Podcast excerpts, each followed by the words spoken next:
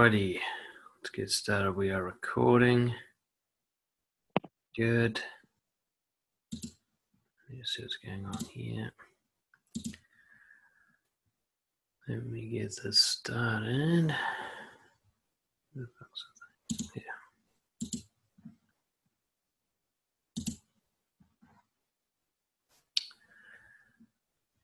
Yeah.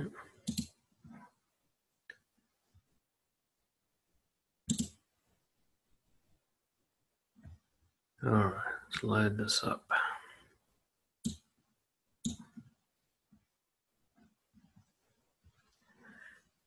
There we go.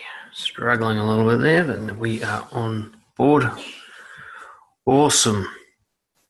Welcome, everybody, to Negative Narratives stories we tell ourselves to make life worse, which sounds pretty pessimistic. But um, I want to start by saying the reason I'm keen to do a webinar on this topic is I guess I've just been really diving into philosophy over the last year or so.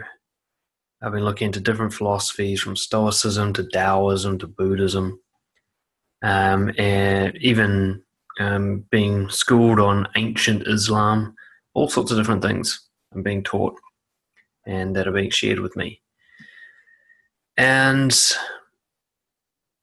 there's been a kind of theme coming up in all the sort of ancient wisdom about the difference between reality and the story you tell yourself about reality. And as my in my work as a coach, most of the suffering that I see with my clients and with everybody else who surrounds me in my life and of course in my own life is in the storytelling Something weird's happening with my screen here. Hang on a second. Very weird. Somehow, something is drawing all over my thing. Hang on a second. Close that. This is bizarre. Um, let me just Start that again. All right, let me see if I can figure this out. That is very weird. Don't know what that's coming from. Please be patient with me while I try to figure out what is happening here. I'm just going to have to go ahead. I do not know where those red lines are coming from. I don't know what that is. Super annoying. Um,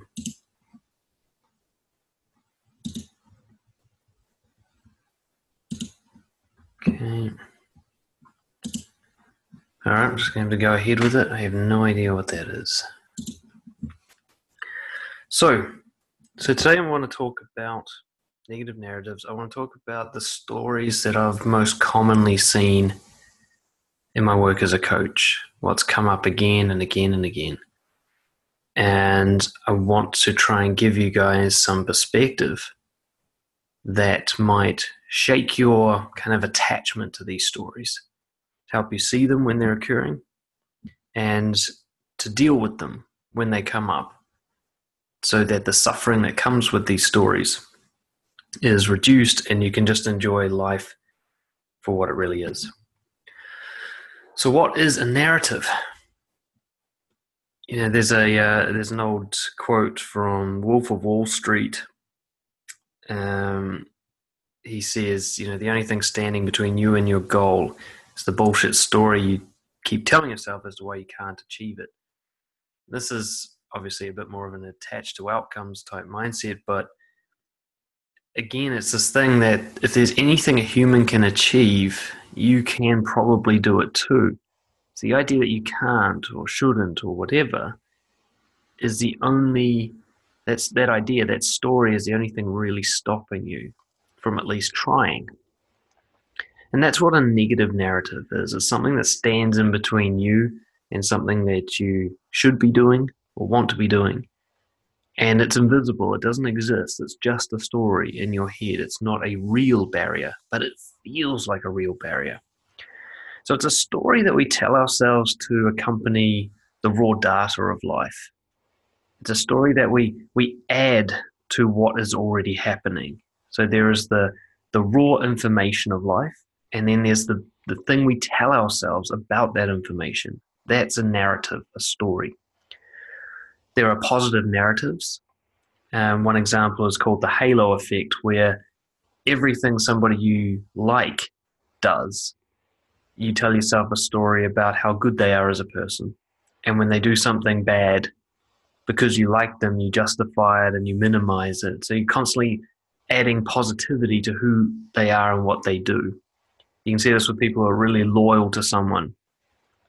No matter what that person does, no matter how horrific their behavior is, that person's loyalty is unshaken because they keep telling themselves a story about what a good person this, you know, this uh, this other person is. So, positive narrative is when you keep adding positive elements to raw data. You keep saying it's good.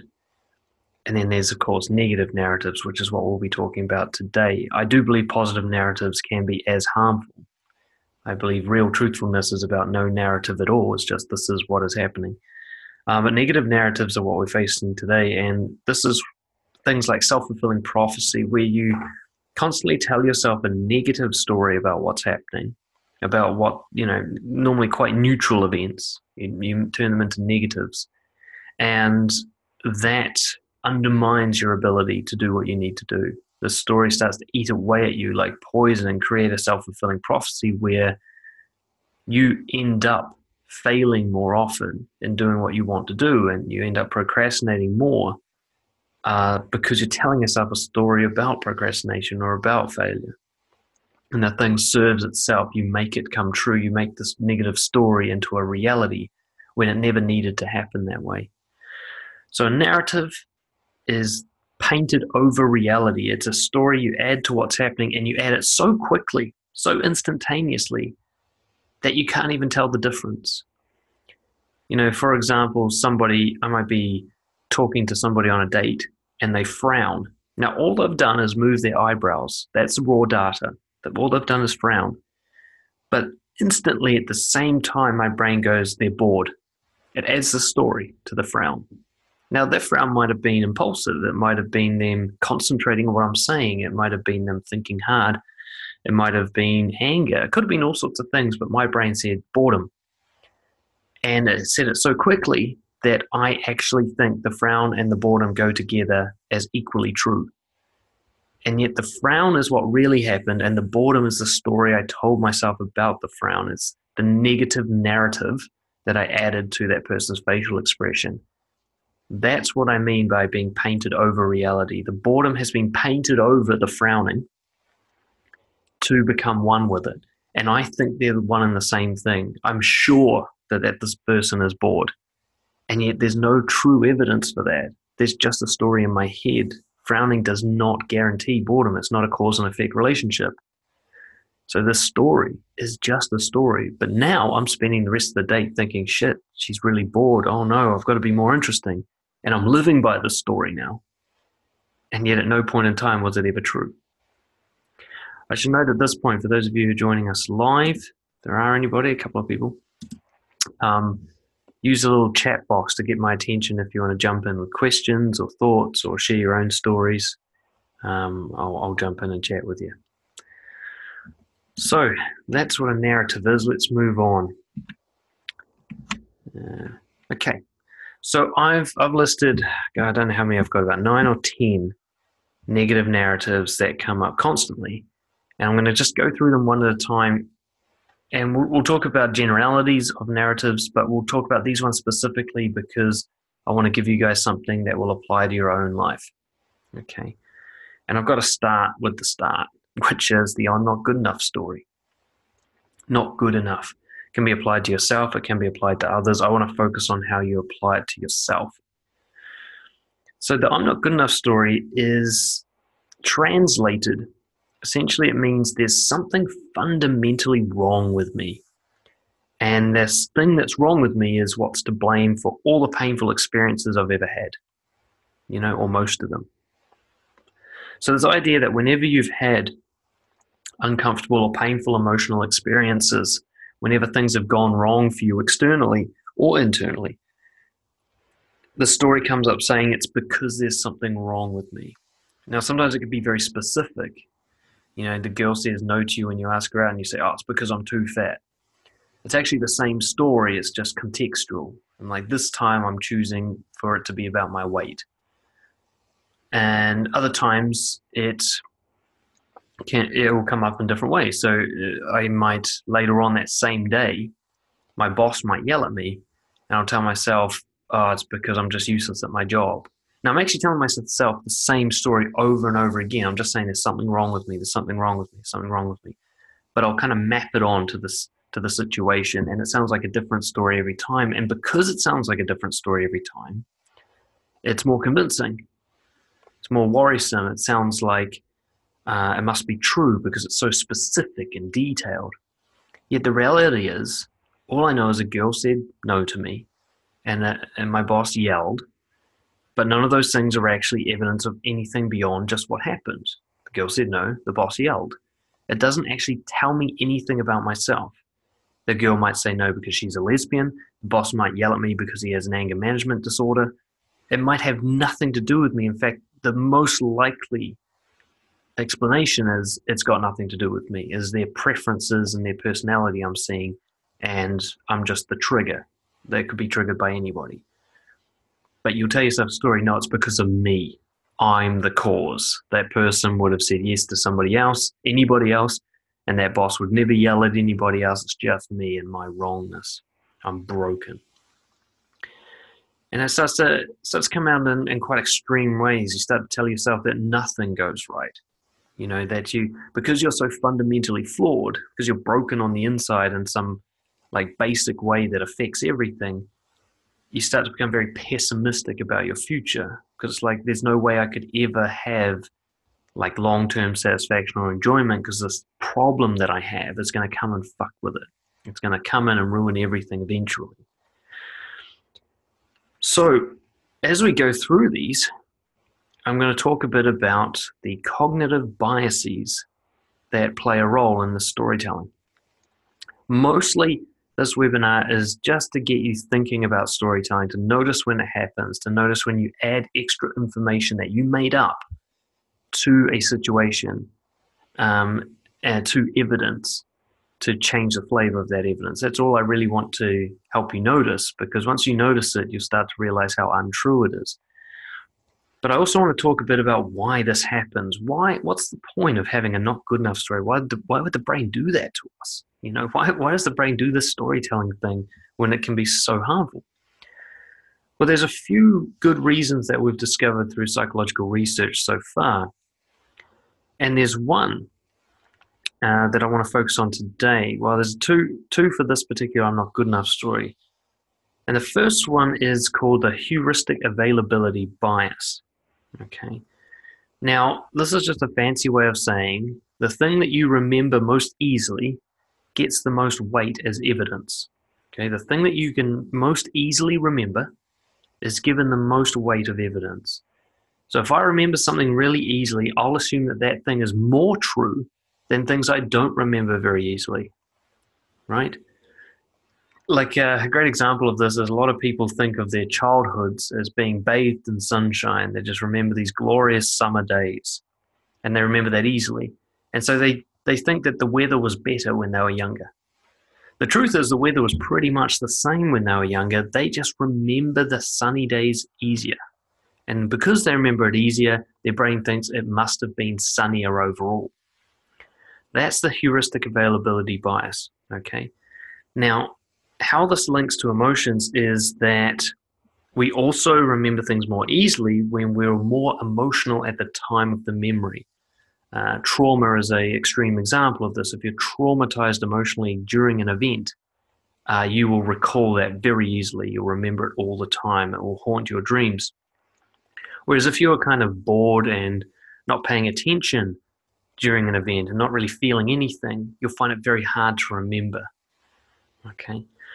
So if you've got this you've got this problem where you remember things more easily, you give them more weight, and you're going to remember things more easily if you're more emotional.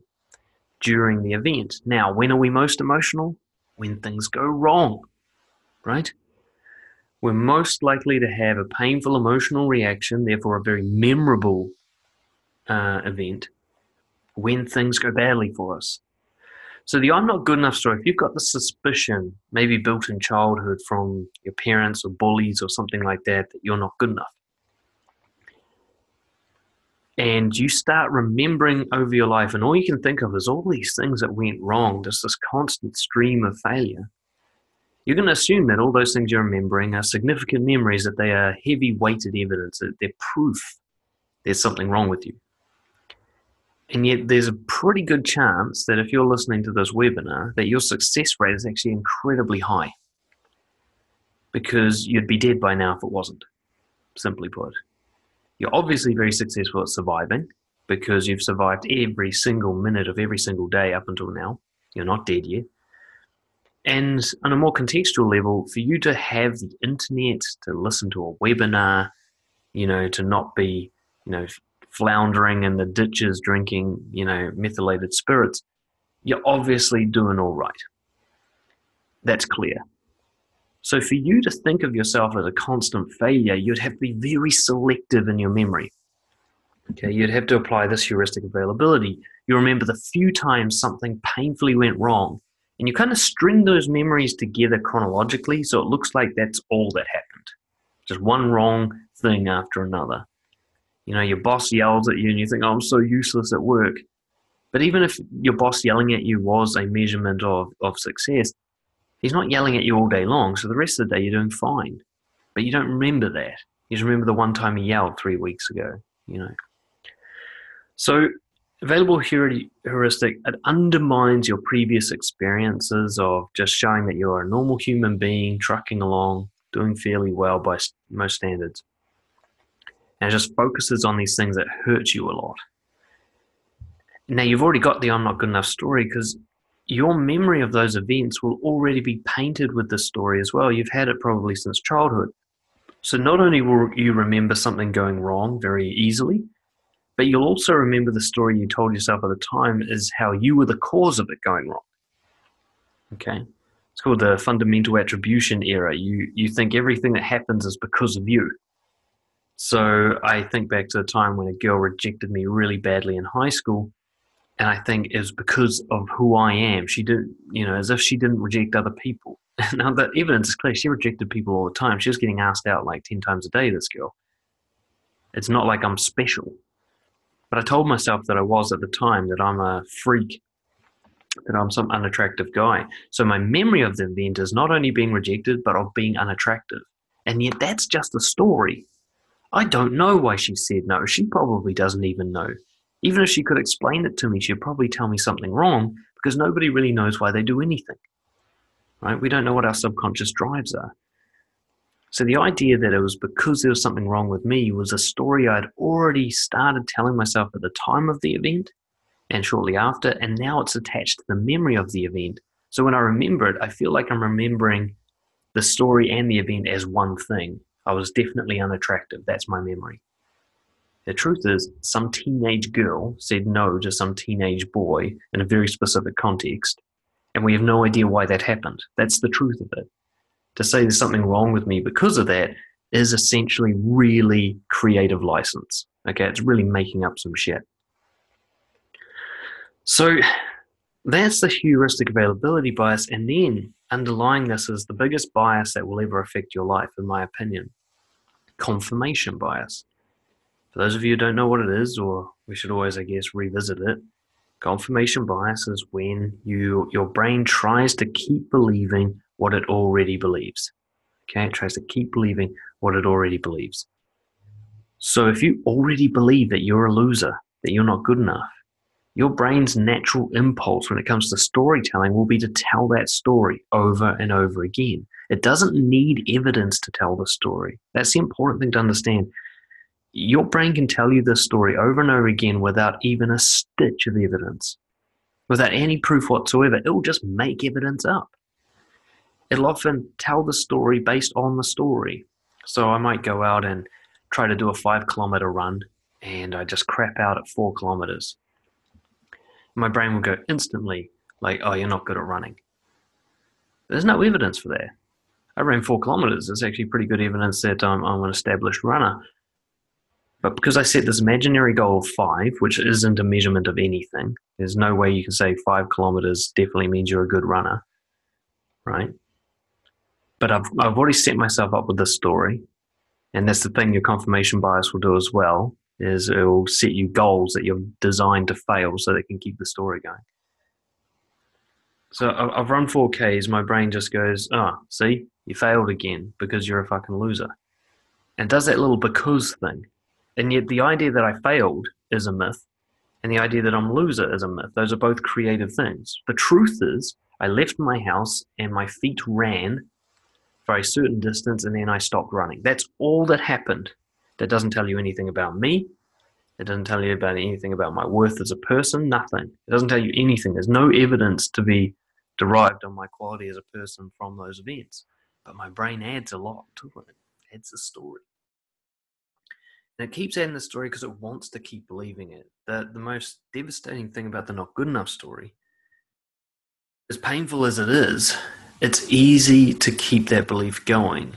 There's a lot of uh, freedom from responsibility with this story. If I'm not good enough, then I don't have to expect things from myself. You know, I don't have to hold myself to account. I'm a failure, so why expect myself to try hard?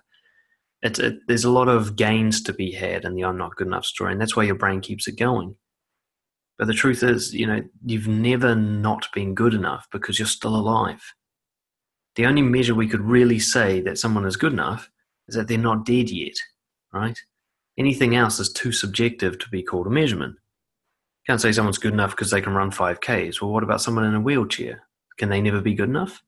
Doesn't make sense. So I want you to just notice the story how every time something goes wrong, your first conclusion is it's because of you.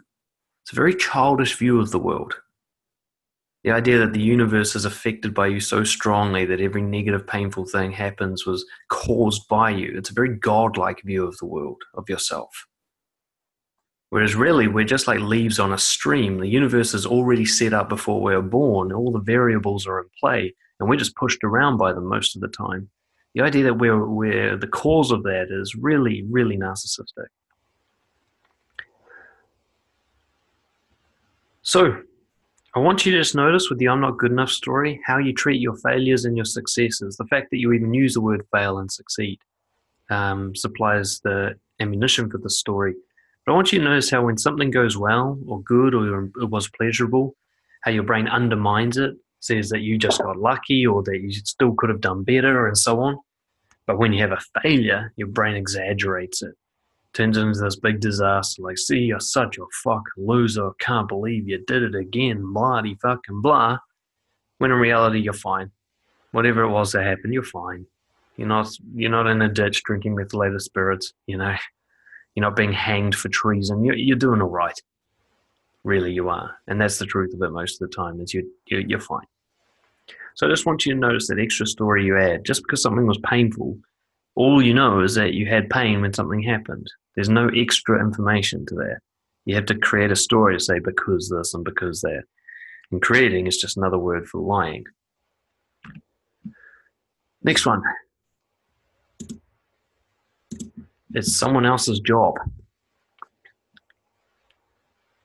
or it's someone else's responsibility. So the translation for this one is my decisions are dependent on outside forces. Okay. Uh, the idea that the, the locus of control, as it's called, the, the, the causal point of your decision making lies somewhere outside of your, uh, your autonomy, that you are forced to do things, essentially. Um, and this is such a powerful negative story because it instantly transports you into the victim. It, it takes you to this victim place. And it causes something I call green light syndrome, where you're constantly waiting to be told what to do, to be encouraged, to be given permission. You can't take any risks. You're just following orders. You know, for me, I remember going from primary school to high school to university, it felt like I was just a, you know, going down a water slide, like the, the route had been preset for me and I didn't have any choice in the matter. I just slid down it.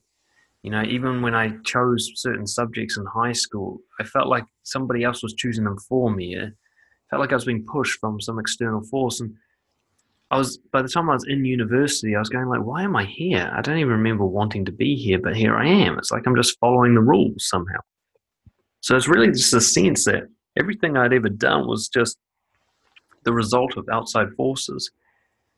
And, and it's a very powerless feeling, like you're just waiting for someone else to tell you how to act. You're waiting for someone else to tell you what to do. And you don't even see the story, but it's there throughout the day. You know, it's there all the time. It's the because part when you do something. You know, you might say, Oh, I've got to get this job because, you know, you need a job. Now, you didn't decide you need a job, someone else did. So, what you're really saying is, someone else has decided I need a job and I have to follow that rule, right? You, you, you, you, you tell it to yourself so quickly and fluently that it sounds like your own idea, but when you look at it, it was never your idea. It came to you from someone else and you just went with it. You know, I've got to get married, right? Now, if you'd been born into a culture that didn't have marriage, you would have never thought of the idea of it. It would have never occurred to you to get married. And yet here you are thinking you have to. It sounds like it's your own story, like your own idea. I have to get married. But it definitely came from somebody else, right? Because it's not something you can naturally make up. So there's this idea that it's someone else's job to tell me what to do. It's the idea that uh, someone else needs to take care of this. And where it happens most, and I think most devastatingly, is in the bystander effect. So if something's going wrong, somebody needs to step in, get their fucking hands dirty and fix this problem. And you're sat around going, well, who's going to do this? Not realizing that you're somebody. You could do it. You know, oh God, I used to see this so much in my old job where there'd be a problem and somebody would have a 90 minute meeting just arguing over whose job it was to fix the problem. I was like, we could have had a 10 minute meeting planning how to fix the problem and moved on. But everyone was going, okay, here's a problem. My first job is to figure out who else should be doing this instead of like, how can we fix this? It's a very victim, powerless stance on problem solving. You'll notice that like you get stuck in traffic and your first job is you know your first uh, question is like why is there traffic? Did somebody crash? It's like you're looking for somebody else for this to be blamed on. You're looking for somebody else whose job it is to fix this rather than going okay i'm in traffic. What am i going to do about it? How do i make this experience good for myself? So your decisions in a sense yes they are dependent on outside forces but there's no real such thing as outside forces. You know all the atoms uh, in the universe come into contact with each other. Everything affects everything else. There's an interconnectedness there. So your decision making is really up to you. It's not like you can just wait for someone else to tell you how to live. And when you see a problem it's not for someone else to fix. It's for you or it's for no one right when you start taking responsibility when you start going, you know what, every problem in my life is my job to deal with. Doesn't mean you have to do it alone, but it's your job. Everything is your job. The power comes back. You'll realize actually most of these things are my job. There are some that are other people's, but I can still do my part, or I can move on with my life and leave it to somebody else. This idea where everything is, is up to somebody else, very powerless point of view. Next story the entitlement story. I deserve it. I deserve X, Y, and Z because, you know, they should. Somebody else should because I am.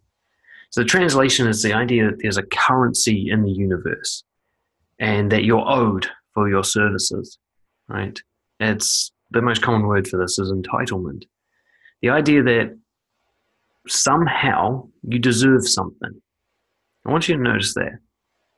I want you to notice all the things you take for granted.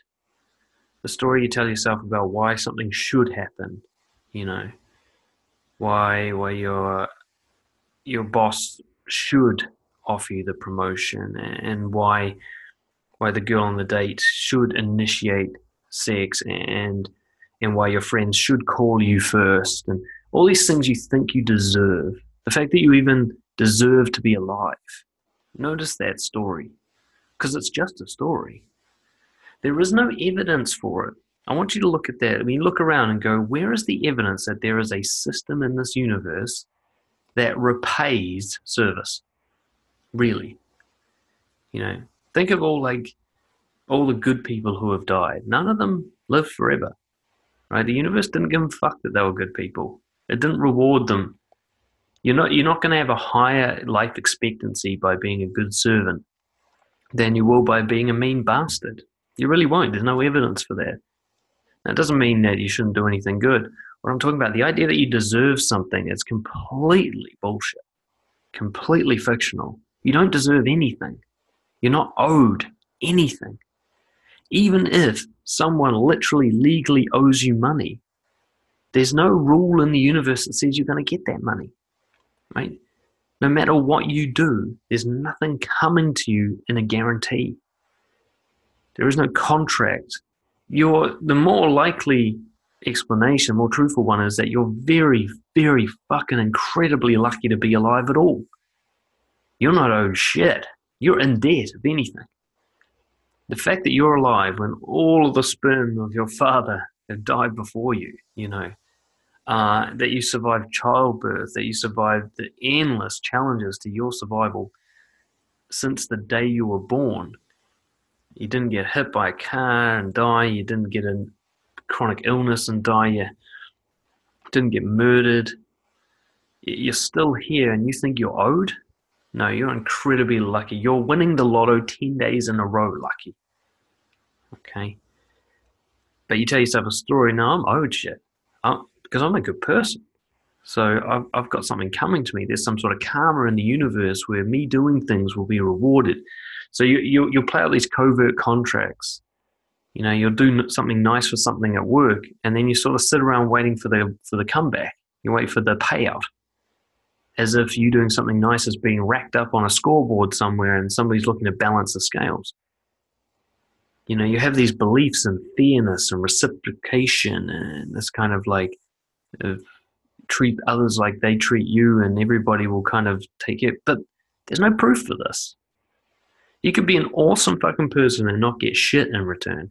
And really, you can. I'm not saying that to be pessimistic, and I'm not saying that to sort of justify terrible, selfish behavior. I'm just saying if that's why you're doing something, then you're not really a giving person. That's very conditional giving. If you're saying, I'm going to be a good person because I'm owed something in return, then you're not really giving. It's what I call extortion. You're forcing a debt onto other people and to the rest of the universe. And it's just a story. You don't deserve anything, nothing's coming to you. There's only one person you can be guaranteed to receive rewards from, and that's yourself. And you have to give them to yourself. And you have to create a life where you find it rewarding. It's all on you. Nobody's going to do that for you. You understand? And you see the most extreme examples of people who live by the story in, in spoilt children the ones who are actually really made to believe that they deserve something, that they're special, and that they get rewards without even trying. And we're probably breeding a whole generation of it now with the, you know, the trophies for participation type kids. This idea that just being alive is some fucking massive achievement that you deserve a fucking standing ovation for every time you walk into a room. The problem with this is, you know, I, have got a friend or a friend of a friend will say, who I think is a great example of this. Uh, he died in his 30s, massive health problems, and they were all preventable health problems. He did this to himself. Uh, I have no shame in saying that. He lived a life of gluttony. And because, I mean, this is a guy who, in his 30s, his mum's still making his lunch for him. You know, he's still living at home with mummy taking care of him. Um, because he'd just been trained his whole life to believe, look, just sit there and everything will be brought to you. He had no self discipline. He had no sense of kind of self worth uh, from his own behavior. He didn't need to do anything to be awesome. He didn't earn it. Because he didn't earn it, he was just drinking all the time. And, you know, there was no real self worth coming from himself. And he, killed himself early, essentially He killed himself with like poor self care. Because he thought he deserved something instead of going, I've got to go and earn my place in this world. I was very fucking lucky to be given this gift of life, and I should should repay that favor more than be expecting even more, you know? It's like the millionaire going, Where's my billion dollars? Right? Rather than going, Holy shit, I can't believe I even have a single dollar. That's incredibly lucky. Most of the people in the world don't. So the story that you deserve something, that things should happen a certain way, that life should be fair, that people should reciprocate, it's just a story. There's no proof for that. Yes, some people do reciprocate, and yes, you do sometimes get rewarded, but that doesn't prove anything. It's just that time it happened, other times it doesn't. Right? You'll find more often than not it doesn't. And that's okay. You don't need to get something in return to be a good person. the next story that I think really cripples people, the I need it story. The idea that neediness, the feeling of neediness, that kind of hunger that you get mentally or physically, is a signal that somehow you're at risk, that somehow you're less than complete right now. Excuse me. So I think that the biggest thing here is the word need is a very powerful one, and people use it all the time, but very rarely do they use it accurately. People say, I need something so often when they just want something. There's very few things you need. You need protection from the elements, or you can die within three hours. You need water, or you can die within three days, and you need food, or you can die within three weeks. Those are the basic needs. There is some psychological argument that you need love, but psychopaths put that argument to bed. They don't need it, and so you can't say all humans do. So you have these three very basic needs, right? Protection from the elements, water, and food. If you say you need anything else, you're lying. Okay? You're lying. Scientifically speaking, that is not true. You don't need anything else. You want a lot of other things, and your quality of life will go up if other things happen, definitely. But the idea that you need them, untrue. Okay? Absolutely untrue. So, neediness, I think, often comes uh, from a language problem. We tell ourselves a story saying, I need, I need, when really we just mean, I would like or I want. But we come to believe I need something like, I need a girlfriend. And then you just feel this constant lack all the time. Like, oh, while I'm single, I'm incomplete. You know, I'm dying. So, no, you're not. You can be single for your entire life. You could actually have a really good life being single if you're okay with it. You won't have a good life without food. You know, ask anyone who's ever been in like a prisoner of war camp. That's a fucking awful life, no matter who you are. But you'll be fine single. So, oh, I need that new car. You definitely don't. If you needed that car, you would have been born with it. Okay? You weren't. You don't need it. In fact, if you'd never been made aware of that car, you would have never felt any desire for it whatsoever. Right? Now, if someone never told me about water, I'm still going to crave it, right? Because I actually need it. You don't need the things you think you need. You want them, you're needy for them, but you don't need them. So, the story, I need something, it's really important that you start catching yourself using that word and go, no, I just really want something. And even that's questionable. Do you really want it? Like, uh, there's this, so many guys will like look at a girl that they've never met before and go, oh my God, I really want to fuck her. So, really? Do you have any idea what she's like in bed? Are you sure you want that experience? What if her favorite form of having sex is kicking a guy in the balls? Would you still be saying that now?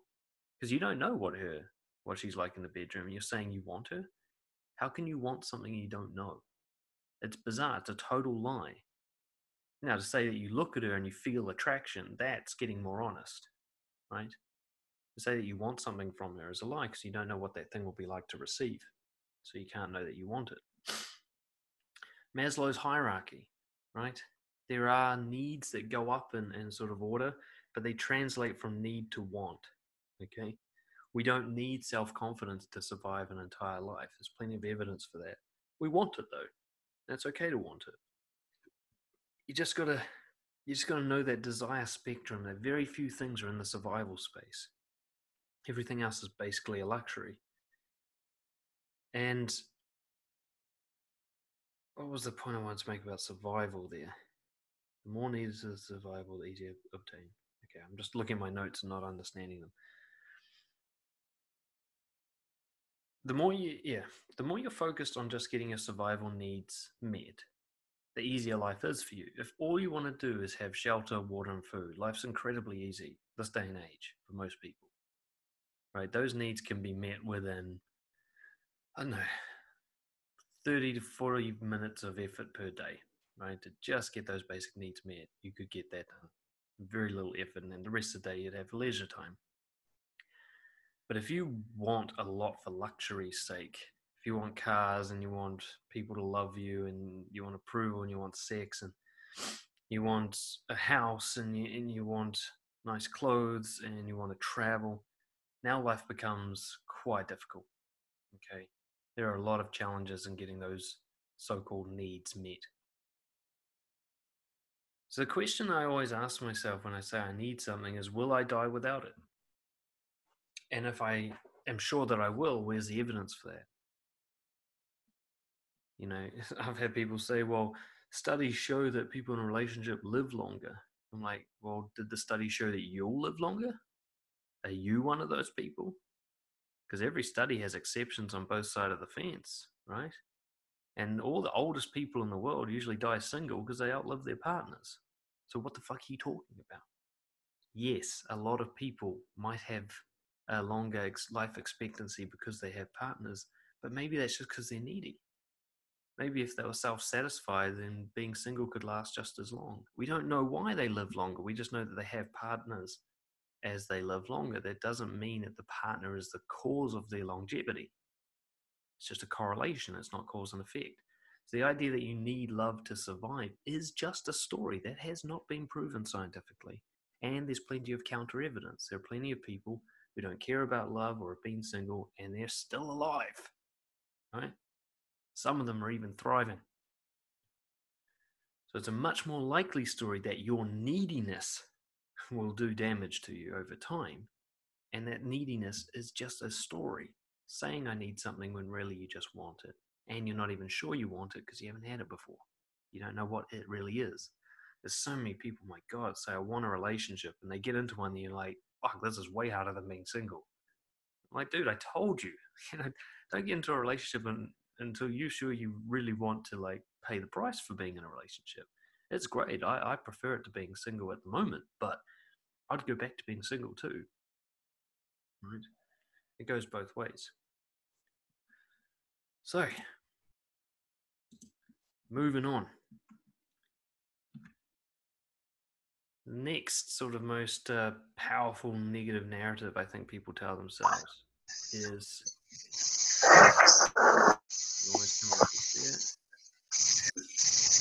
Hey, Dominic. You mind just uh, muting your microphone here, please, mate? I can't. There we go. Awesome. Cheers, Ray. And feel free to jump on the chat box if you want to ask questions or say anything.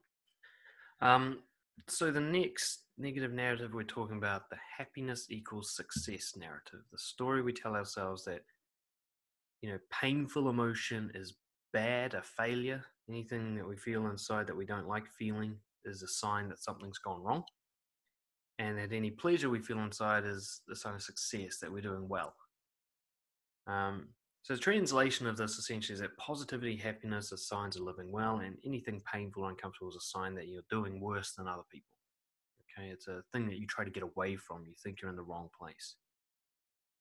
This is a very powerful story, um, and it's funny, it's kind of a recent one. I've been doing a bit of history research lately, and the idea that we should be happy and happy equals successful is relatively new.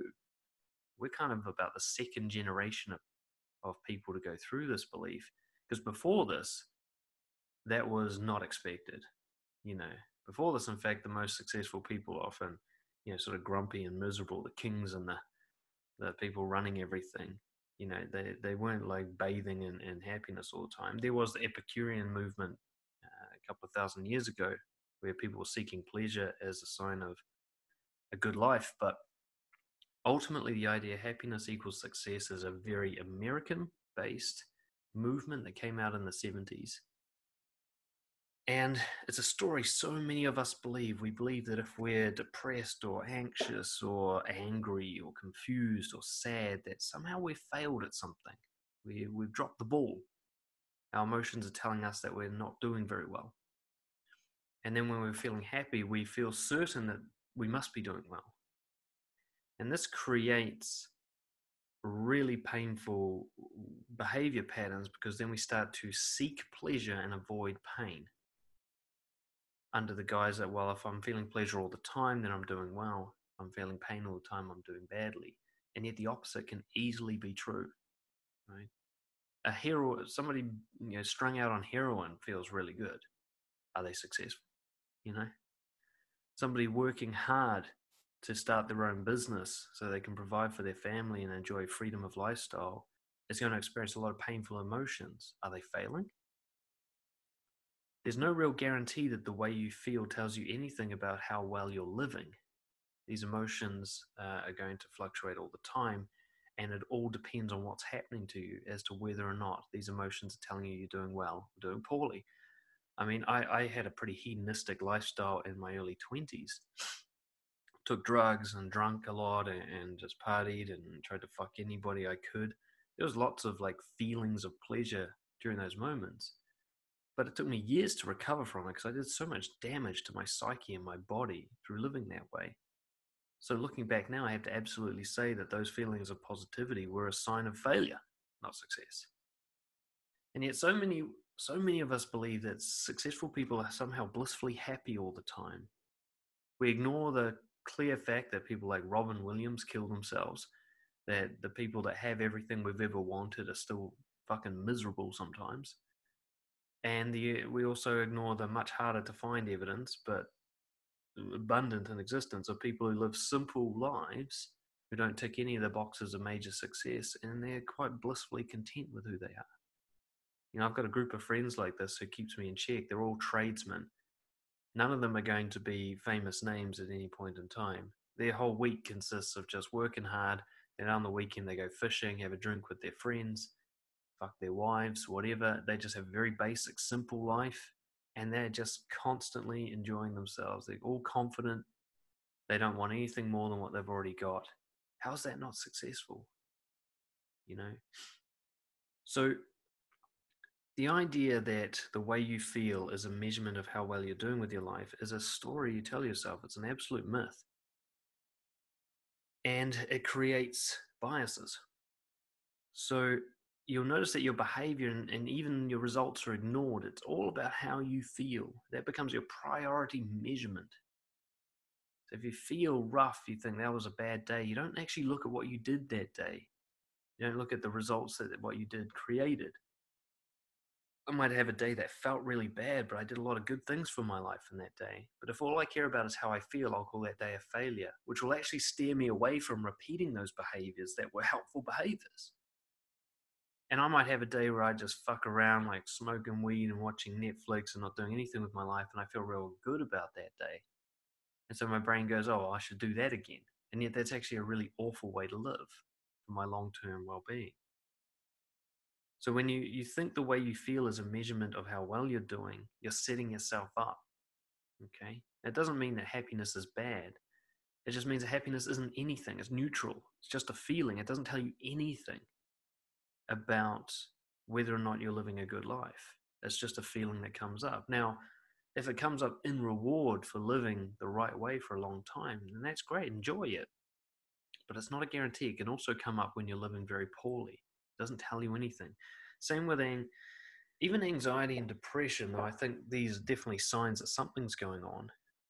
You can feel anxiety when you've done all the right things it can actually be, in a sense, uh, something telling you like, yeah, I'm really stepping out of my comfort zone. I'm really I'm doing something important.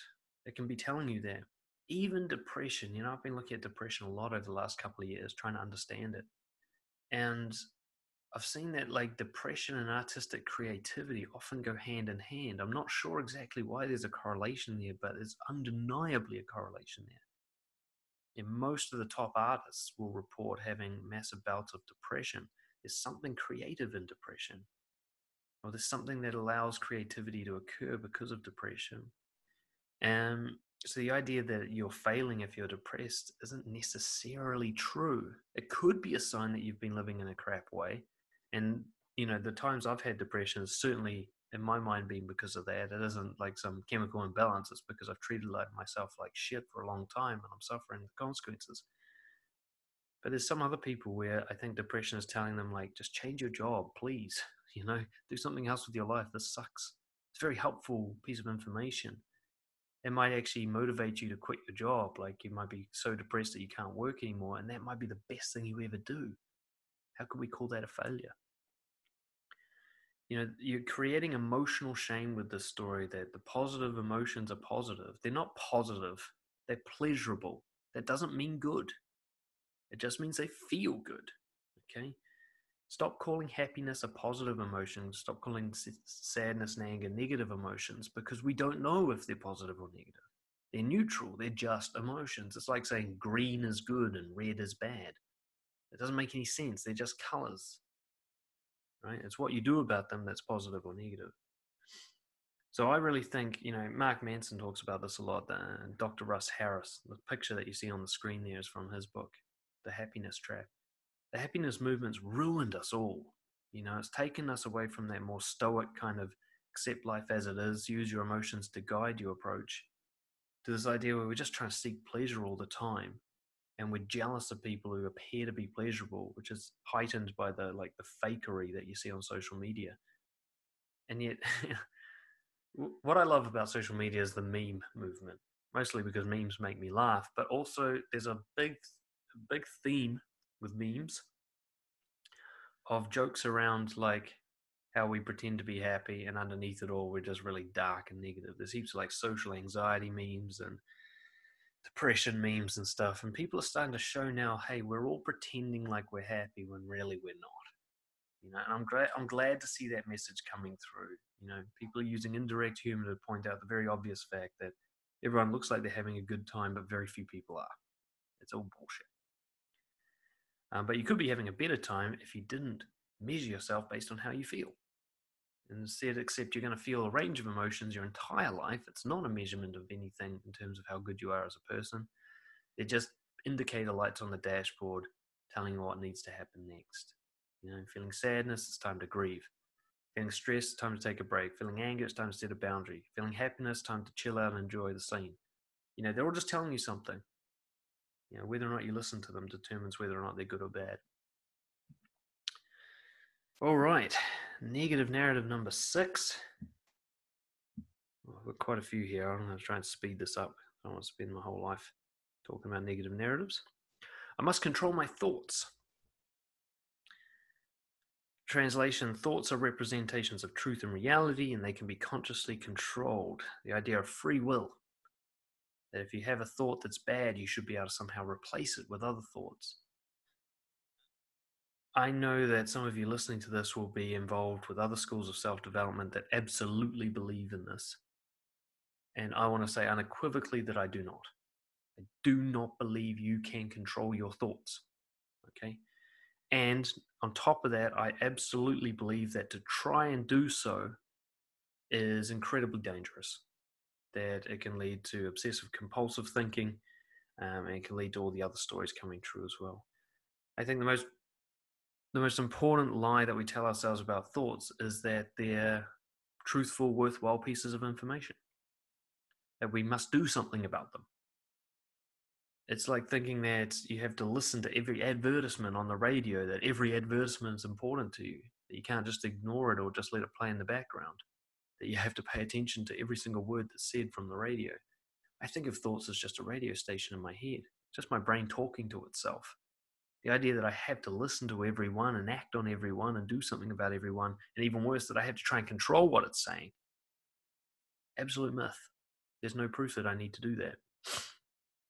So, what happens when you think your thoughts can be controlled and that they're true and real is that fusion occurs. And that's where you become attached to thoughts and you amplify them and exaggerate them and believe them and start following them, even though thoughts can be completely nonsensical. You know, I can have a thought like, look at this, as an anorexic, I could have a thought that I'm too fat. Now, clearly, I'm not. I'm actually undernourished, you know. I'm, I'm, I'm dangerous. I dangerously need to take on more food, but I can still have a thought I'm too fat. How trustworthy are thoughts if that thought can happen in that state of physical deprivation, you know? I can have a thought that says, I need to change my job when there's absolutely no proof whatsoever that my job needs to change. I can just have that thought pop into my head. I've had fantasies pop into my head that are physically impossible, right? I've had fantasies of being in space. I've had fantasies of being uh, invincible and unable to be killed. All sorts of random bullshit has popped into my head. To believe any of it would be lunacy. Now, those thoughts are easier to spot when a thought says, you know, right now you can think, I am a sparrow. You can have that thought and you know it's not true. But you have another thought like, oh my God, like I'm not doing enough with my life and you think that one's more true than the thought about the sparrow, and yet they're both equally true. They're just thoughts, they're just noises in your head. You can't even find thoughts on a scan. Did you know that? Nobody's ever been able to really see them properly. There's little bits of electrical activity, but to say this is where you're thinking of that, we are getting there actually in neuroscience. It's getting to the point where you can actually delete memories and stuff, and that scares the piss out of me. But for now, the idea that you must control your thoughts, you know, positive thinking, again, a, a, an offshoot of the of the positivity happiness movement from the seventies. That your thoughts can and should be controlled. What neuroscience clearly shows us at this stage is that thoughts, ideas, decisions occur primarily in the subconscious. We become aware of them after they've already happened, and you'll see this with thoughts because they just pop into your head right? Just take a second now to just still your mind and just watch a thought pop into your head.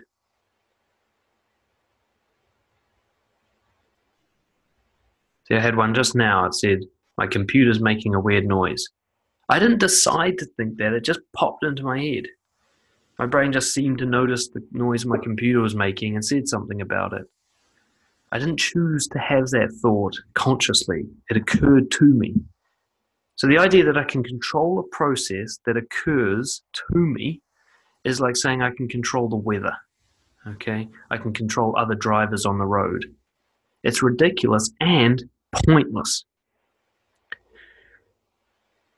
What we can see with a lot of, especially acceptance and commitment therapy research, is people who try to control their thoughts end up being more harmed by them than they were than when they just left it alone.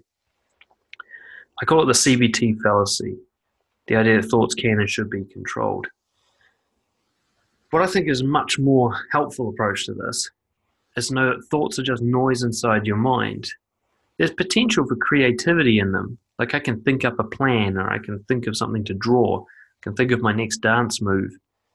But that's a really interesting one, actually, that last example. When I, I've been dancing quite a while now, and I've noticed that if I stop trying to think of how to dance and listen to the music, my body automatically comes up with good dance moves for the music. When I try to think of what to do, I stutter and stumble. It's like my thought gets in the way of my body doing what it wanted to do. It's bizarre. It took me a long time to see this. When I'd be in a dance class, I'd have someone show me the move and I'd be really consciously thinking of it and stumbling over my own two feet. And then I'd just say, okay, I'll just walk through the movement so my body knows it. And then I'll just count to myself boom, dun, dun, boom, dun, dun and then just let my body do its thing. And the funny thing is, my body could do the move without me having to think of what the move was. So the, the, the decision making about doing the move was occurring in my subconscious.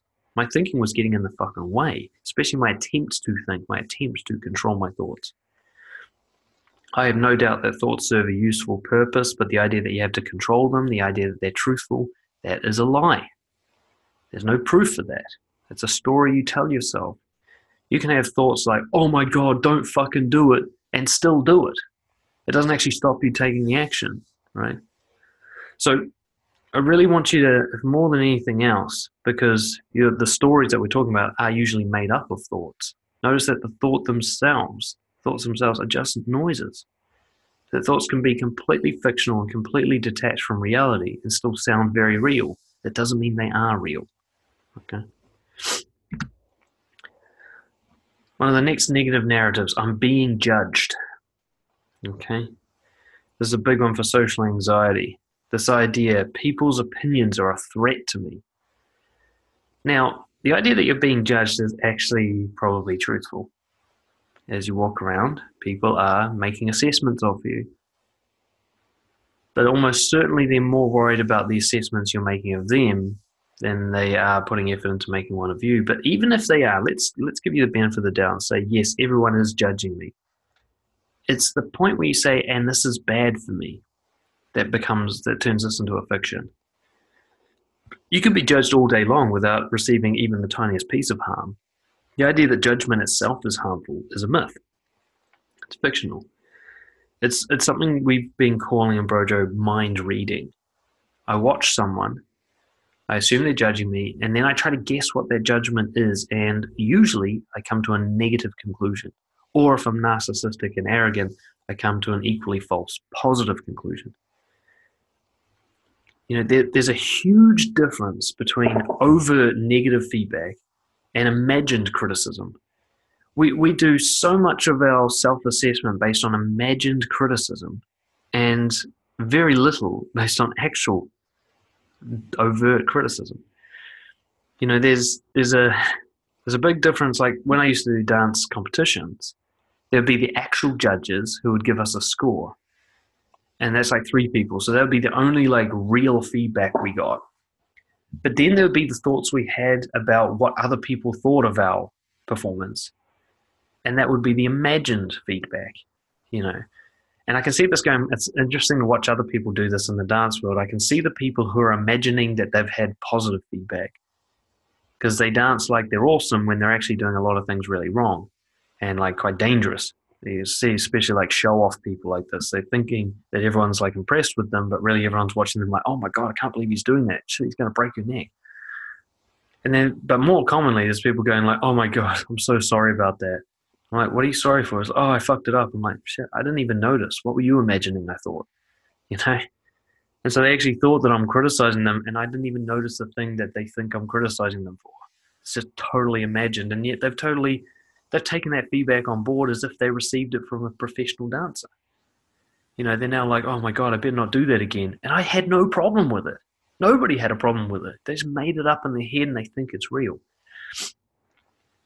So there's obviously a big link between negative judgments and suffering, and yet most of that suffering is coming from judgments you made up inside your head. The likelihood that the imagined criticism in your head matches the actual judgment in the other person's head is almost zero. There might be some things, like if you're a really self aware person, and most likely you're not, but if you are, you might be able to accurately guess how people feel about you some of the time but even if you're good at it, you're going to be at least a little bit wrong most of the time. Like I've studied psychology to death. I've worked with thousands upon thousands of people face to face, studying them, learning everything I need to learn about how to read somebody. And yet, I still get it wrong. There'll be times where I think, you know, I say to somebody, because I test this all the time, I'll, in a coaching session, I'll say, I'm assuming that you're thinking this. And they'll be like, no, nah, not quite. It's more like this. So if someone like me, whose whole job it is to read people, still gets it wrong, what's the likelihood that you're getting it right? Almost zero. How often do people get you wrong? That's about how often you get other people wrong. Okay. But even if you're getting it right, the, the idea that this is going to harm you, that people judging you is going to be bad for you, is totally fictional. One of the examples I that really helped me is I used to really think people not liking me was a bad thing. And I realized, well, what I asked myself, what happens when someone doesn't like me? And in movies, when somebody doesn't like someone, they punch them in the face and they become their enemy. In real life, when somebody doesn't like someone, they avoid them. Okay, 99% of the time, someone doesn't like you, they'll just stay away from you. They just don't want to be in your presence. So essentially, being disliked is being ignored. That is the most common representative behavior of being disliked, is someone ignoring you. And I thought to myself, well, there's 7 billion people on the planet at the moment. Most of them don't even know I've ever been born. They are essentially ignoring me. It's the exact same as if they don't like me. If they didn't like me, they'd be doing exactly what they're doing right now, which is ignoring me. And yet, it's never harmed me. My whole life, billions of people have ignored me, and I have no wounds to show for it. no scars, no damage whatsoever. So, why do I think someone judging me negatively is dangerous? If it was dangerous, I'm pretty sure billions of people doing it would have killed me by now. Right? Like being stabbed is dangerous. And if billions of people stabbed me, I would just be mincemeat. Right? But being disliked, which is the same as being ignored most of the time, if that was dangerous, I'd, I'd be fucked by now because billions of people have ignored me. So the idea that being judged negatively, sure, it happens, but the idea that that hurts you, that's all in your head. What hurts you is what you do to yourself about it. You imagine someone criticizing you, you and then you tell yourself you're not good enough. That hurts you. But the other person didn't do that. They just sat there and you did all the work. It was your stories that hurt you, not the other person. Somebody could fucking hate your guts. They could come up to your face and say, You're a fucking loser. I hate you. Get out of my life that still doesn't harm you until you tell yourself a story about that. Now, you could tell yourself the story, well, this person's really got an anger management problem and they've got communication skills that they need to work on, and you're unharmed. If you tell yourself a story like, oh no, I must be a bad person, then you're harmed. It's the story that hurts you. The person yelling in your face is just noise. It's like listening to loud music, it doesn't do anything to you. The real translation behind other people judging me is, is a bad thing is I want something from them and their judgment threatens to take that away. So it's what you want that hurts you. If I want people to love me, then them being judged is a risk because they can take that love away by judging me. If I don't need them or want them to love me, then their judgment can't do any harm. If I want sex from that girl, then the way she judges me can remove the possibility of that sex, and therefore I would take being judged as a threat but if I'm like, it'd be nice to have sex with her, but I don't need it, then her judgment can't harm me. So I want you to notice the story is what harms you. The judgment, harmless. You know, I've been judged for dancing every time I've ever danced. It's never harmed me. I must have been judged. Everybody I ever danced must do a little bit of an assessment on me. I know I assess everybody I dance with and everybody I watch. But I don't do anything to them. I don't go up and go, hey, that wasn't very well, and then kick them in the nuts. You know, I don't do anything to them. I've been judging people my whole life, and most people didn't even know it was happening. So the idea that it's inherently harmful is bullshit. The solution, obviously, is to want something else that you can provide for yourself, and then being judged can't hurt you. That's what I decided my journey is like to become confident. All I have to do is only want things that I can provide for myself. You know, to enjoy being single, for example, enjoy doing whatever I like for a job, to say the truth. As long as I can want those things, then nobody can take those things away from me. And then I'm basically unable to be harmed. Another story we tell ourselves is I'm doing worse than other people. I'm behind. I get this a lot with my clients. You know, I've got a client at the moment, he's in his 40s, like, oh, my friends are married and having kids, and I haven't even got my career sorted yet. This idea that he's somehow behind his friends, that there's a race and he's lagging, and that this is somehow bad. Right? So the translation is that life is a competition and I'm losing that competition. And there's going to be some sort of suffering because of the loss. There's a lot of biases going on in here, a lot of biases. One is the assumption that the person is actually doing better right? Like I could say, um, for example, that in terms of number of women, in terms of money, in terms of business success, in terms of popularity, Dan Bilzerian, the Instagram king, is doing better than me. Right? So I can make that assumption. And yet I've seen interviews with him that show clear signs that he's suffering from severe mental health problems, right? He's probably a drug addict, among other things. So, am I really doing worse than him? Notice how I had to choose arbitrary pieces of information about him to decide that I'm doing worse than him, and I have to ignore other pieces of information that actually call that into question. And we all do this. We do the fundamental attribution error as well. We say not only is this person doing better than us, they're doing better than us because they're a better person. There's an interesting thing I read um, if you read the book Outliers by Malcolm Gladwell, he talks about very successful people, extremely successful people. And he studied the Canadian hockey teams. And one of the things that he found was that the most successful hockey players were all born within a certain period of the year. 90% of them are born from like January to March. And then a small other percentage were born at the end of the year, and the rest were, you know, nobody else was born in the middle. And he said, Well, how can we have such a high correlation of birth dates with successful athletes? And it was because these birth dates in the schooling system made them the biggest kids in the class. So, in an age where size and strength is pretty much all that matters for sport, and that's when what happens when you're a child. If you're the biggest, fastest, and strongest, you're going to be the best because it's you know there's no skills back at that level. Then you're going to be the best, which means you're going to be selected for the representative teams, which means you're going to get the special training and you're going to get more experience. So by the time you're 20, you're trained to be the best, and everybody else who was born the rest of the time of the year was just doing mediocre version of the sport. And that's why they're more successful.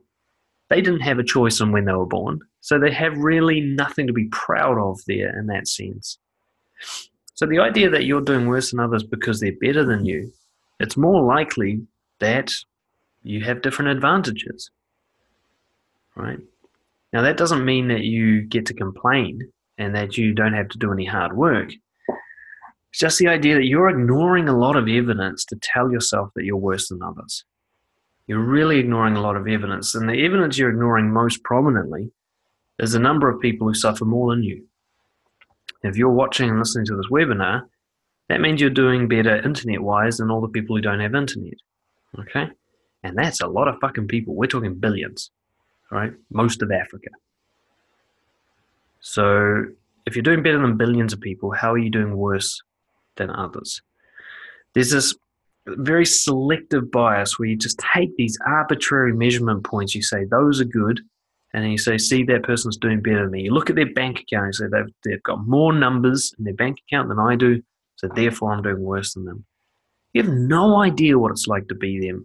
They could be suffering immensely. They could be having a great time.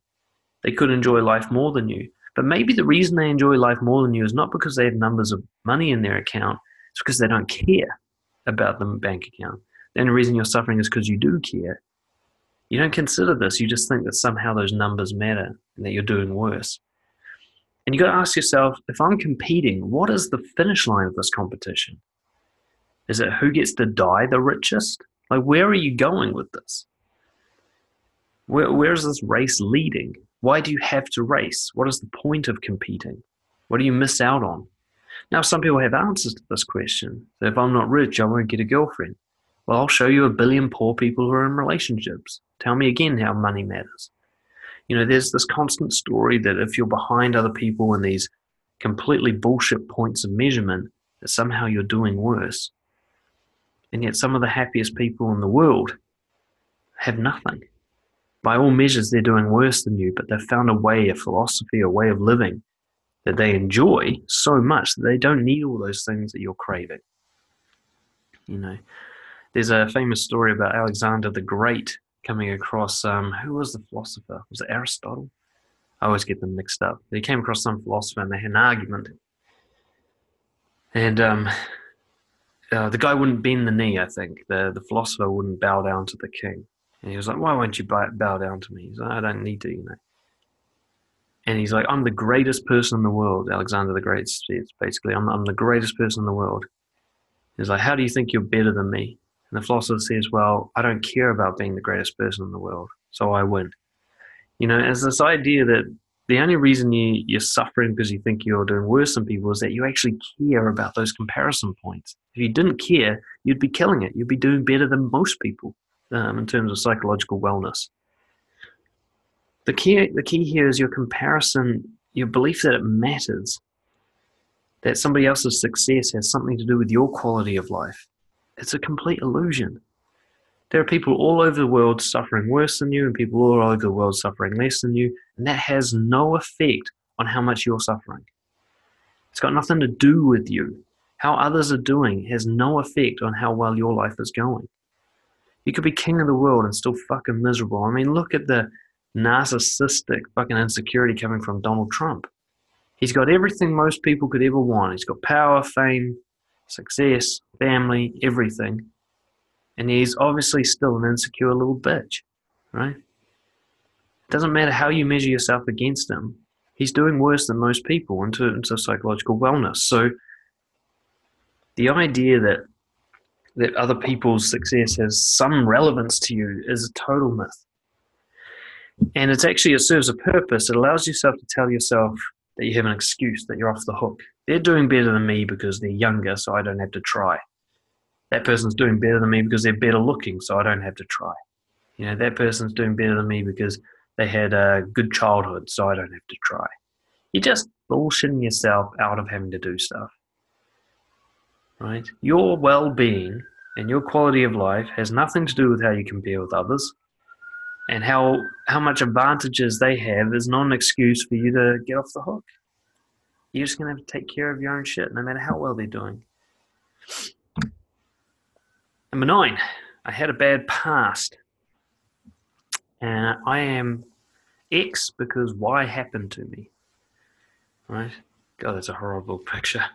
Um, the translation here is that the story you tell yourself, well, memories of my past are painful and therefore they justify behavior that I do right now that is less than exemplary. This idea that because you had something bad happen to you in the past, you're now excused for poor behavior. I used to see this a lot with criminal offenders that I worked with, and I see it a lot with my coaching clients and uh, people within the Brojo community now. This kind of idea like I was bullied, my parents were shit, um, my my ex was a nightmare, and therefore I can do this awful piece of behavior. You know, I can bitch and complain. I can be a victim. I can treat other people badly. I saw this so much when I was doing my review of the red pill movement. I was looking at MGTOW and incels and all these guys. And what I saw was basically I can treat women like shit because women treated me like shit in the past. This justification. I can be an awful asshole now because someone was bad to me. It's it's it's such a horrific story because the ultimate truth is we've all had a bad past. There are very few people who say, you know, I can't think of anything bad that ever happened to me. We've all got something, and definitely there are scales. There are people who are horrifically traumatized by events in their past, and there are people who are resilient to them. But the idea that certain events are guaranteed to be more traumatic is illusionary. You know, I know people who have been raped who are uh, more psychologically well functioning now than somebody who was just bullied once a little bit. You know, it's all subjective. Like how much something traumatizes you depends on who you are. It doesn't mean that you're weaker or stronger. It's just about your genetics and your psychological reaction, your understanding, and your storytelling at the time of the event. But the idea that something in your past justifies poor behavior now is just a story, a causal attribution bias You've chosen an arbitrary point in your past to justify who you are now, and yet everything that's ever happened to you makes you who you are now. Okay?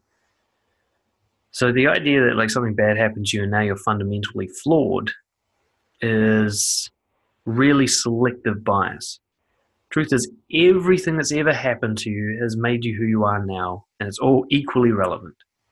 Everything had the effect. Every variable played a part in sequence um, and you also, again, that heuristic availability bias comes in. I remember it well, so it must be important. You know, I remember my mum being really bad, so it must be important to who I am now.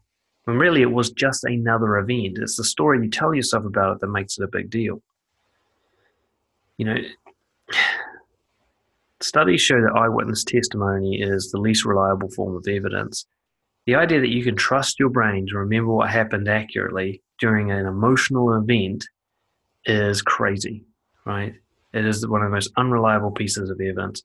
So when you look back in your past and you go, this thing happened to me, you're actually making up what happened to you. It didn't happen like that. It will seem like it did. It looks like a movie in your head. It's crystal clear. And yet you'll be getting people's clothes wrong, their hairstyle wrong. Evidence is clearly showing this in studies. Everything you remember about the event is remembered wrong. It Doesn't mean it didn't happen, but it didn't happen the way you think it did. So the idea that you can base decision making on that memory is very faulty. You know, you say, oh, I remember this girl in school was really mean to me. Well, actually, that's not how it happened. That's how you think it happened. But we'll never know how it happened. So the idea that you can now use that to justify a piece of behavior is to say, I'm going to use the story I made up about the past to justify a piece of behavior. You may as well justify your behavior on Harry Potter or Lord of the Rings. It's equally fictional. Memories are already narratives. That's an important thing to understand. Like the things that happened to you in the past already have stories attached to them. There were stories attached during the event, and then there's stories attached each time you recall it.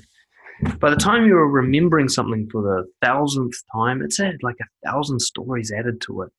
What really happened is lost in the noise now. The raw evidence, the truth about what happened, is minor. One way I look at it is everything that ever happened to me was neutral. It had no good or bad attached to it. And then it has a story that makes it good or bad, right? So I look back on a sunshiny day and I say, that was a good day. But actually, it was just a sunshiny day. It could have been dangerous to my health because I'm easily sunburnt there's any story I can give to that sunshiny day, but it was just a day where there were not clouds. That's all that was true about that day. But all the feelings, oh, such a great day. I mean, my family had this awesome time, blah, blah, blah. It's just a story. I'm not, I can't even trust that it really was sunny that day. I don't remember. I, I remember something, but I can't trust my memory. So the idea that your past has some sort of significance to now that your past is somehow a story that you can use to determine your behavior uh, is really fallacial. You know. So, what to do about it? Let's wrap this thing up. It's just a process, uh, a daily process, really, of separating raw data from fictional story. I really think the most helpful thing any of you can walk away from this with is just a challenge to yourself to know the difference between raw information, like reality, and the story you tell yourself about it, the extra coating of icing that you pour over it. And it's, it's really, it's a long uh, process of learning to see the difference. You will be, they'll be so enmeshed that you won't be able to see the difference at first. You'll be talking to someone and every word that comes out of their mouth gets an extra bit added to it by you. And it'll be really hard for you to see this. Like somebody will say something like, Oh God, I had such a hard day. And you think, man, they're really suffering. No, no, no. They just said the words, I'm having a hard day. They might not have even had a hard day. They might be lying. It's you that said they're suffering. You don't know that they're suffering. They might enjoy hard days. So just notice, like you add stuff to everything. You're adding you and your stories to everything, and most of it doesn't actually have any evidence to support it. It just looks like it does. It really looks like it does, but it doesn't. You know, there's. I, have had this tested so many times with dancing. I'll be dancing with a girl and I make a couple of mistakes, and I just think, oh God, that was. She must have not enjoyed that and then at the end of it, she'll be like, "Thank you so much. Oh God, that was such a good dance." And then I'm like, "Oh man, she really did enjoy it." But actually, the story about her not enjoying it and the story about her enjoying it are both just stories. I don't know how she felt about it. I know that there was a couple of times that I did some dance moves that didn't go exactly as I expected, and then I made up a story about how those were mistakes. And I know that I suspected that she wasn't enjoying herself because of her facial expression, but all she did was have a facial expression. And at the end, when she said, I enjoyed that, all I know is she said the words, I enjoyed that. I don't know what those words mean to her. I don't know if they're real or not. So anything else on top of that raw information is just bullshit that I've made up. That doesn't mean that you can stop yourself doing this, and, and you don't even need to. You just need to know the difference. When someone says you, enjoyed their dance, know that all that really happened is that noise came out of their mouth went into your ear canal and set off an electrical signal and told you that the words were, I enjoyed that dance. That's all you know for sure. Okay? Everything else about them actually enjoying themselves, how will they feel, what their facial expressions mean, how good you are as a dancer, all of that is fictional extras. You've added that. You know? Never fucking trust your brain to be truthful. Challenge, challenge, challenge, challenge. Where's my proof? Where's my proof? You know, if it's something that's real, then you can show it to somebody else. You can show it to me on a plate. If you're like, that person's judging me, okay, show me the judgment. Where is it? Have you got it written down? Can you show it to me on a plate? You know, if the answer is no, I can't show it to you, it's just in my head, then it's not fucking real. And it's important that you know the difference. So you're just constantly asking, is it true? If you have a narrative, ask it to prove itself. oh my God, everyone here hates me. Okay, prove it. Where's the proof? Well, because they're looking at you? That's not proof of anything. That's just proof that they're looking at you.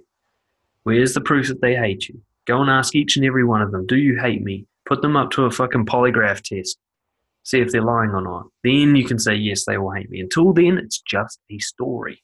You don't have to fight against the story. You're just challenging it. You're just asking, you just made a claim about facts. Prove your claim. And you're doing it to yourself.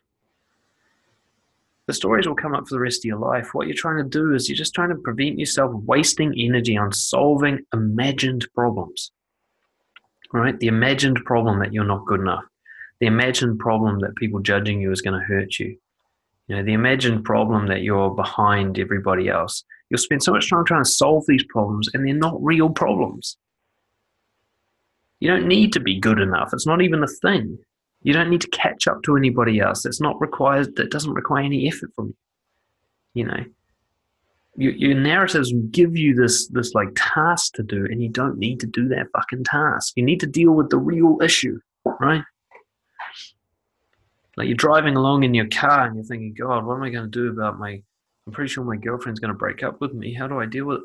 Rather than going, hey, you should be driving your fucking car. Concentrate on the road. That's the real problem in front of you. Fucking, how many people crash because they're distracted by texting and stuff? Focus on the real problem. Bring it back. Let that noise talk in the background. Remember, your thoughts are not evidence. You can have really crystal clear certain thoughts and they're still bullshit. Ask yourself, can I hold it in my hand? And if the answer is no, it does not exist. Okay? If it doesn't have physical form, it does not exist. If you go, oh my God, that girl said no to me because I'm too fat. Okay, can you hold the fact that you're too fat in your hands? Can you can you show me her dislike of your weight in, in front of me? Did she at least take a survey or something and says the reason I I uh, didn't uh, go out with him is because he's too fat? And, and you know, a scientist had her brain hooked up to probes and said, yeah, we can confirm that this region of the neural pathways, uh, her preference is for skinny guys. Unless you can do that, you don't have evidence. It's not a real um, piece of truth. It's just a thought. No more true than a thought that says uh, the sun exists inside my asshole. You can have that thought, doesn't make it true. Thoughts are just noise. They have no truth to them. So, that's uh, oh, computer frozen. What's going on here? Stop this here. All right. Ah, Dominic's just you and I, is it? Awesome. Excellent. Um, well, let me just bring you on the line, man. It's been a while since I've seen you. See if that unmutes you here. My computer's having all sorts of issues at the moment. You able to unmute yourself? Oh, hey, man. Hey. Yeah. So, you? good. Mm, I'm good. Yapping away. I like to talk a lot, you know, it's like an ego thing. Um, any thoughts or questions based on what we chatted about today? Yeah, I had like some thoughts on the way you talked about the you can't change your thoughts. Like I don't agree completely. Like I, or like they happen to the past. Like I did a lot of child healing work myself, and I know that my subconscious was driving me all the time. So my whole life story was kind of driven by my subconscious. Now I have the free choice since I went into my subconscious mind and rewired some connections there. I got actually the chance to decide not to believe my thoughts anymore. But at some point in life, you, you don't have a choice. If you're like driven by a trauma, um, you have to come to, aware, the awareness first that you're actually driven by it. Absolutely. Yeah, I'm actually in agreement with you there. The choice isn't so much about having the thought; it's about believing it. You know that mm-hmm. that's where I think the choice happens, and that's what I'm really saying about these stories. Is instead of trying to control your thoughts, just notice that bit where you start believing them. You start saying, "This is real. This is true. This is a truthful account of who I am and what's happening to me and what has happened to me and what will happen to me." It's like But uh, for me, just I think for me, this attachment happened already like a two-year-old. Like, um, so like this belief formed already so so early. So I had actually no chance later on until the event where I really like I had my breakthrough when I went to this inner child healing workshop and I Mhm. came into self-awareness. Excellent. Mm. That's so good, man. I'm so happy for you. And yeah, for me, it was, it was similar. It was just once, once I was freed from the noise in my head, I realized that noise in my head Mm. was like uh, the the best analogy I ever heard was the radio station. You know, it's just like it's just a radio that you can't turn off, but you don't actually have to do anything about it. You know, you don't have to obey it. You don't have to follow its instructions. You know, it can yell at you all day long and you have no influence on your behavior Mm. and um, I found that incredibly helpful. Yeah. Awesome stuff, man. I really like enjoyed. I, I missed like the first part, but like the last part where I was here, like I really enjoyed what you what you're talking about of the happiness stuff. Um, like I'm living right now this uh, philosophy of the roller coaster, and just knowing that after each hill there's like a fall again in a way. And in the past I was kind of clinging on the top of the hill and like was really anxious about falling down. And now I'm way more enjoying the ride and Mhm. because I know it up again, kind of like yeah. So of minor picture I use currently for all the up and downs in life, and it's pretty amazing. Just yeah, to ride it and enjoy the ride actually, instead of being clingy and holding on. Mm. I like that. That's a great analogy. Just kind of just put your hands up, like woo, like oh no, anxiety, woo, like, happiness. Woo. I love that. I love Yeah. that uh, analogy. Yeah, and that was yeah, that's Yeah. similar for me. I spent so much time trying to like control where the fucking thing's going, clinging. I like that idea.